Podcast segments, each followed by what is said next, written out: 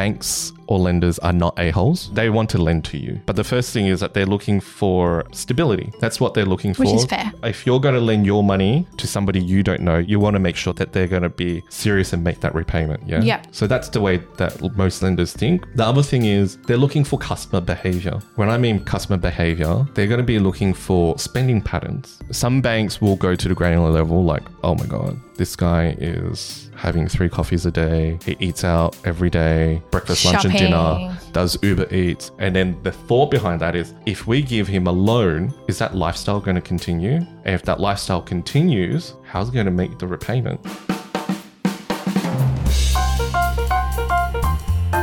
The information provided in this podcast is for general purposes only and should not be considered personal advice. Always consult with qualified professionals or experts in the relevant field for personalized advice tailored to your specific situation. Thank you for joining us on this episode of Catching Up with Property. I've got my friend here, Pauline, Hey everyone. with Pixie, and in this episode, we're going to do something a little different. So, we're going to start this podcast with frequently asked questions on TikTok and online. Are you ready? I am. I'll be asking. You'll be asking, They're I'll be frequently answering. asked Okay. Questions. Right. Okay, let's start off with a hard one. Let's get straight into it. First question Is the Australian economy going to crash, in your opinion? That's a very hard question. Yeah. And my first answer to you is I don't f- know. No. but to be a little bit more serious, is the Australian economy going to crash? So you got to think of a couple of things where we are in the cycle and think about where the interest rate cycle is. So we kind of kind of came up we had 12 interest rate rises it's kind of paused at the moment we're kind of at that top part where people may not be able to borrow as much as they can and global forces right so Yeah. you've got the US you've got the war uh, you've got oil prices going through at the moment typically with that that top of the cycle for the interest rates you're probably going to lo- start looking at that going tinkering down at some point caveat there if you asked me 3 weeks ago I would have said hey yeah it's going to Down. go down Yeah. but over the last couple of weeks, there's been concerns around oil prices, fuel prices heading to about $100 per a barrel. Yeah. And uh, that could potentially impact cost of living. So, because fuel, we need fuel for everything, for your produce, for everything. Yeah. And once that becomes, you know, permanent, then that will start coming into all our products. Mm-hmm. And that will increase inflation and the RBA will have no choice but to potentially maybe Increase. increase. Yeah. Yeah. So is the economy crashing? I don't think it is. Australia's economy is usually pretty resilient. Yeah. The other thing is um, we also have rapid migration coming to place. Property market, we still are not building enough for what we need. So we're still under the threshold. That's why the government has this massive project of trying to build housing Yeah. to uh, cover that demand. My answer no, I don't think the market is going to crash Okay. unless we have That's another good to COVID. know. But even then, the property market didn't crash. It was so weird. Yeah. You expected it to crash. Like, That's all right. your all your spidey senses would tell you the property market should crash, but Yeah. it didn't because there was there no were some stock. people predicting that it would, right? And instead, it went the other way. Ta-da That's good. I feel much better now. to you. Thanks, Scott. so, another question As a mortgage broker, what wouldn't you do? Like, if I came to you Okay. for mortgage help, what wouldn't you do for my yeah. mortgage? Okay. So there's probably I've okay. So the first thing is I definitely would not mix my owner occupied debt with my investment debt. I would not mix my owner occupied debt with my investment Right. debt. Meaning I wouldn't take one loan and have, you know, one portion owner occupied, one portion investment. And specifically, you don't want to be doing that because you need to apportion that debt for the purpose when you're reporting at tax time. And if Right. you can't and if you claim something that you shouldn't be, then Mr. Taxman might come asking you some questions. Please explain. So, it's better to have two. Well, Two you want lines. to apportion them. So you want to have whatever's your own occupied, your own occupied, whatever's your investment debt is your investment debt. Mm-hmm. Now, when you're actually building out your portfolio, if you have an own occupied, you probably want to take out a portion, a separate loan, like a split loan, Yeah. and use that as a deposit for your investment. But at least you've apportioned that for tax purposes. Got it. Does that make sense? Kind of. Kind of. Yeah. I mean, we're taxes. quite scary for Freaks some you out. people. Yeah. but yeah, no, it's good. You have to cover your protect yourself. Yeah. And my baby is snoring. Apparently, I'm boring. I mean, That was a drilling sound that was last time. she heard taps and went, I'm going to sleep. yeah, Boring. that's why Pixie's my spirit animal. The number two thing that I would not do as a mortgage Ah, right. broker would be cross collateralizing my property and my loans. Explain that to me. So, cross collateralization is you have an owner occupied home, or even if you have two investments, like you have a one property here and one property here. Now you, you're using the equity in this one to purchase this one, and you've taken out another loan, but you've you've relied on that instead of apportioning two loans separately. yeah. Now that's okay when you have one or two, but when you're building out your portfolio to your third one, it becomes really messy because this third one needs to be linked to your second house, it needs to be linked to your first house. Now that's okay when you're accumulating and building your portfolio. What happens when you sell? Mm-hmm. Yeah. What happens when you want to Good sell point. point property too? It becomes a bit of a mess. Yes. It's not that it's impossible to release it. You can release it, but it's they have to value this house and this house, and then they have to relink this one to that one. And if you wanted to refinance this house property number two to another bank and access equity, it's going to be harder because you now have to do a valuation. This one and this one Yeah. It becomes a bit It's- of a mess. Unnecessarily messy. yeah, a messy mess.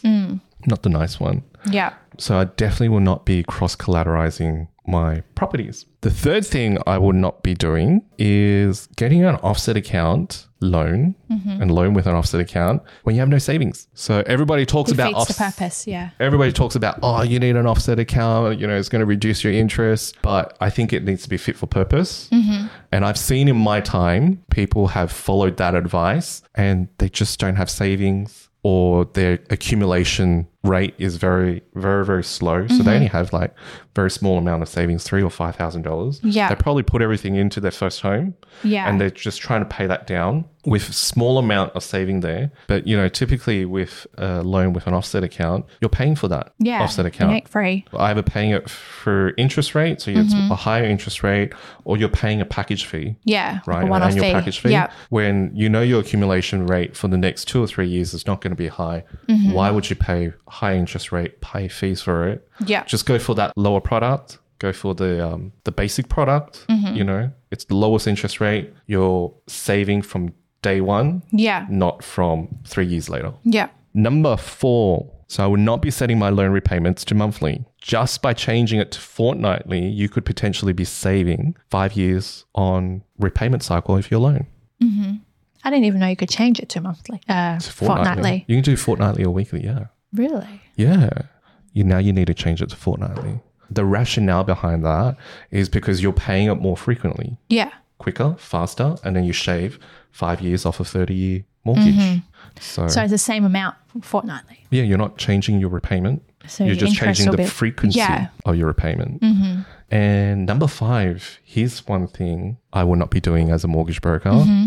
staying loyal. To the lender. To the Yeah. lender. I call Oh, it yeah. lo- loyalty tax. so if Yeah. you stay with your same lender, if they don't look after you, then Why you're stay? paying Yeah. Mm. loyalty tax. So why stay? Uh, make sure you always review your loan Yeah. every two to three years, at least bare minimum. Mm-hmm. Yeah. Reviewing your rates, products change, different lenders have different campaigns. Yeah. And you need to be reviewing and seeing what's best for you Mm-hmm. at that point in time. So there are five things that I won't be doing. La la. I did not know that about the fortnightly payment and stuff. Interesting. Light bulb. So here's another good one for you. What are the red flags that banks and lenders look for? What are the red flags that banks and lenders look for when you're looking at refinancing Yes, or when that's you're right. looking at getting a loan? Yeah. There's quite a few. Uh, the first thing I want to say is banks or lenders are not a-holes. they want to lend to you. Yeah. But the first thing is that they're looking for stability. That's what they're looking for. Which is fair. If you're going to lend your money to somebody you don't know, you want to make sure that they're going to be serious and make that repayment. Yeah. Yeah. So that's the way that most lenders think. The other thing is they're looking for customer behavior. When I mean customer behavior, they're going to be looking for spending patterns. Some banks will go to the granular level, like, oh my God, this guy is having three coffees a day. Yeah. He eats out every day, breakfast, lunch, and dinner, Shopping. does Uber Eats. And then the thought behind that is if we give him a loan, is that lifestyle going to continue? And if that lifestyle continues, how's he going to make the repayment? Yeah. That's one thing. The other thing that they're really, really going to be looking out for is things like ATM withdrawals at pubs and clubs. You know, doing a couple is no no problems. Like Yeah. you know, you go to the pub and you But have if you're lunch. consistently if you are consistently taking out hundred dollars and you're taking hundred dollars out, you know, three times a day at the same pub at the same club every day, that's warning signs for the lenders. Yeah, Yeah. they're saying, well, why are you down there?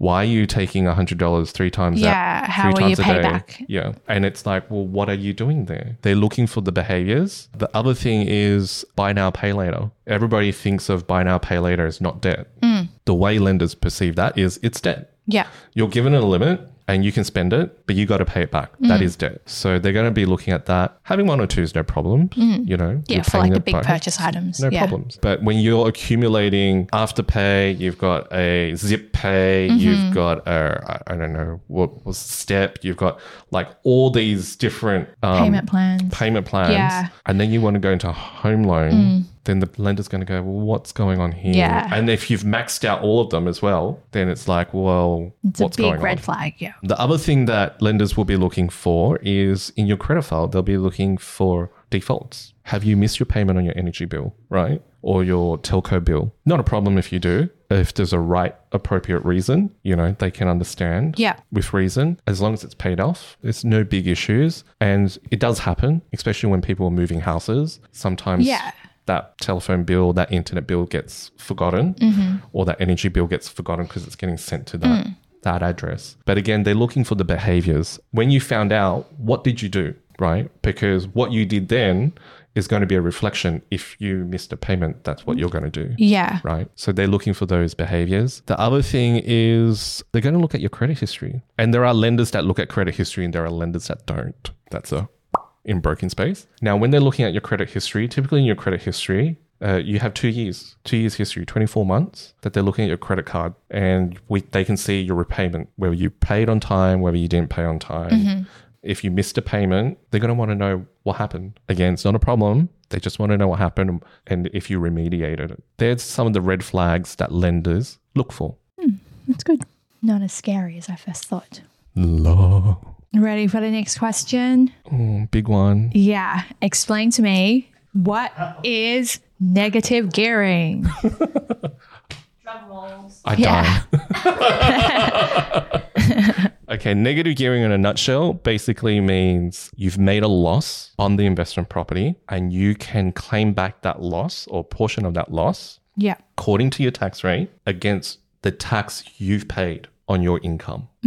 When people say, Oh, I got a massive tax refund, Yeah. right? And you only get a tax refund because you made a loss. Yeah. Most people don't realize, right? Mm-hmm. Negative gearing is you've made a loss on that investment property and they claim back that loss at your tax rate against your tax that you've already paid in that year. So you get a Yeah, tax got it. Mm-hmm. refund. Yeah.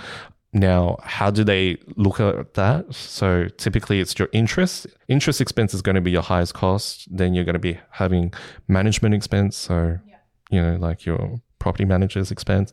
Uh, any fixes, like if plumbing went out or if you needed to replace Yeah. you know all those costs insurance costs or, and the cost to maintain and upkeep that property that would be your costs Yeah.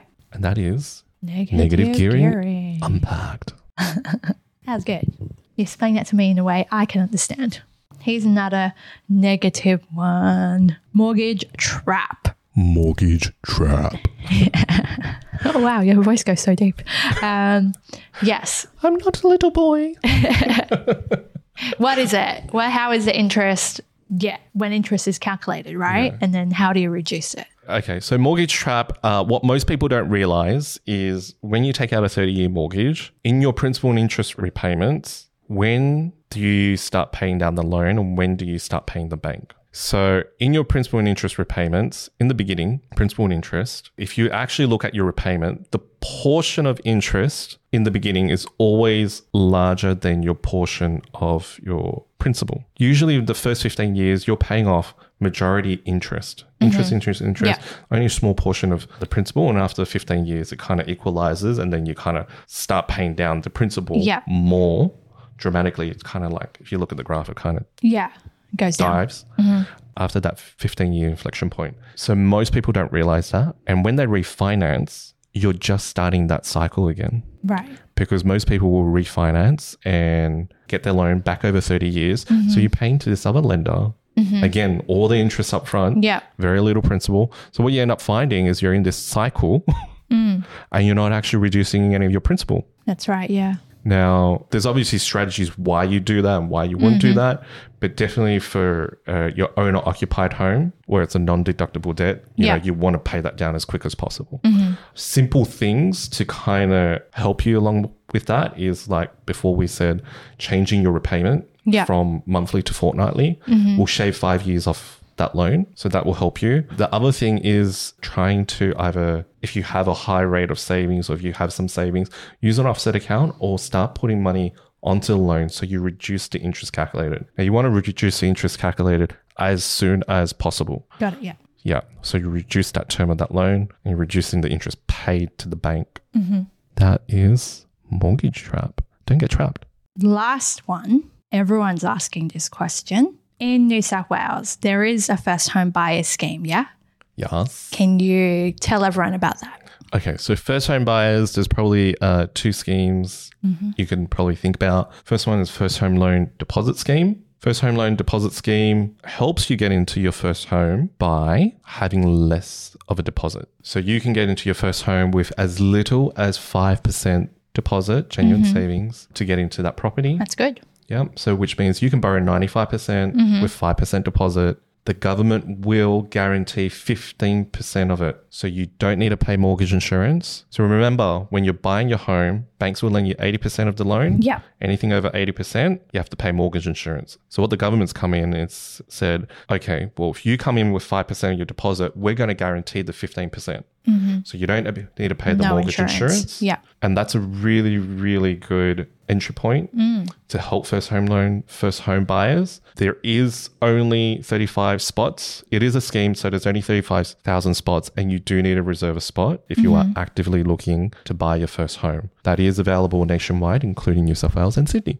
And how do you reserve the spot? You have to apply. Online you have app. to apply for a loan, and through the lender, we apply for the spot. Mm-hmm. Got it. Yeah. So you've got 90 days. Get your pre-approval. 90 days. Mm-hmm. Find your property. And does this scheme have a deadline when it finishes? Or Uh, there's no- typically, they relook at it at the end of financial year. Yeah. okay. Yeah. So, just to give you some insight on a $900,000 loan, you could potentially be saving $35,000 in lender's mortgage insurance. So, if you're not thinking it's a big savings, it's a massive savings, Yeah. especially if you're a first home buyer. That's good. First home buyer scheme. Uh, this one's for stamp duty. Um, it is for there is a capped price, so it's up to eight hundred thousand dollars for existing and uh, new, and you don't need to pay, pay stamp duty. So if you're buying your first home in New South Wales, uh, eight dollars, you don't need to pay stamp duty. Between eight hundred and one million, it works on a sliding scale. Yeah. So, for example, if you were borrowing nine hundred to match the first home loan deposit scheme, the stamp duty would be about thirty five thousand Yeah. dollars normally. But I think you, with the sliding scale, you'd probably pay half of it. I think you end up paying like fifteen thousand. So it's still a massive savings. If you're buying eight hundred thousand, you don't pay stamp duty at Mm. all. That's a massive savings. Stack your deal if you're a first home buyer. Stack your deal. Use your benefits. Use all of them if you can yeah, definitely. get into the property market, pay it down, sit on it for a little bit, let the growth ride. And if you're looking at borrowing the building a property portfolio, you probably want to leverage off that equity in a couple of years later. Yeah. Yeah. It's a good tip, kids. That was our last question. Pauline, thanks so much for joining me on this podcast. Yeah, happy to be here. Thank you. And if you have any other questions, feel free to comment in this video and we'd love to get back to you either in another podcast or in the uh, comments. Thanks for watching and listening to this episode of Catching Up with Property. Please like, share, and subscribe. Bye.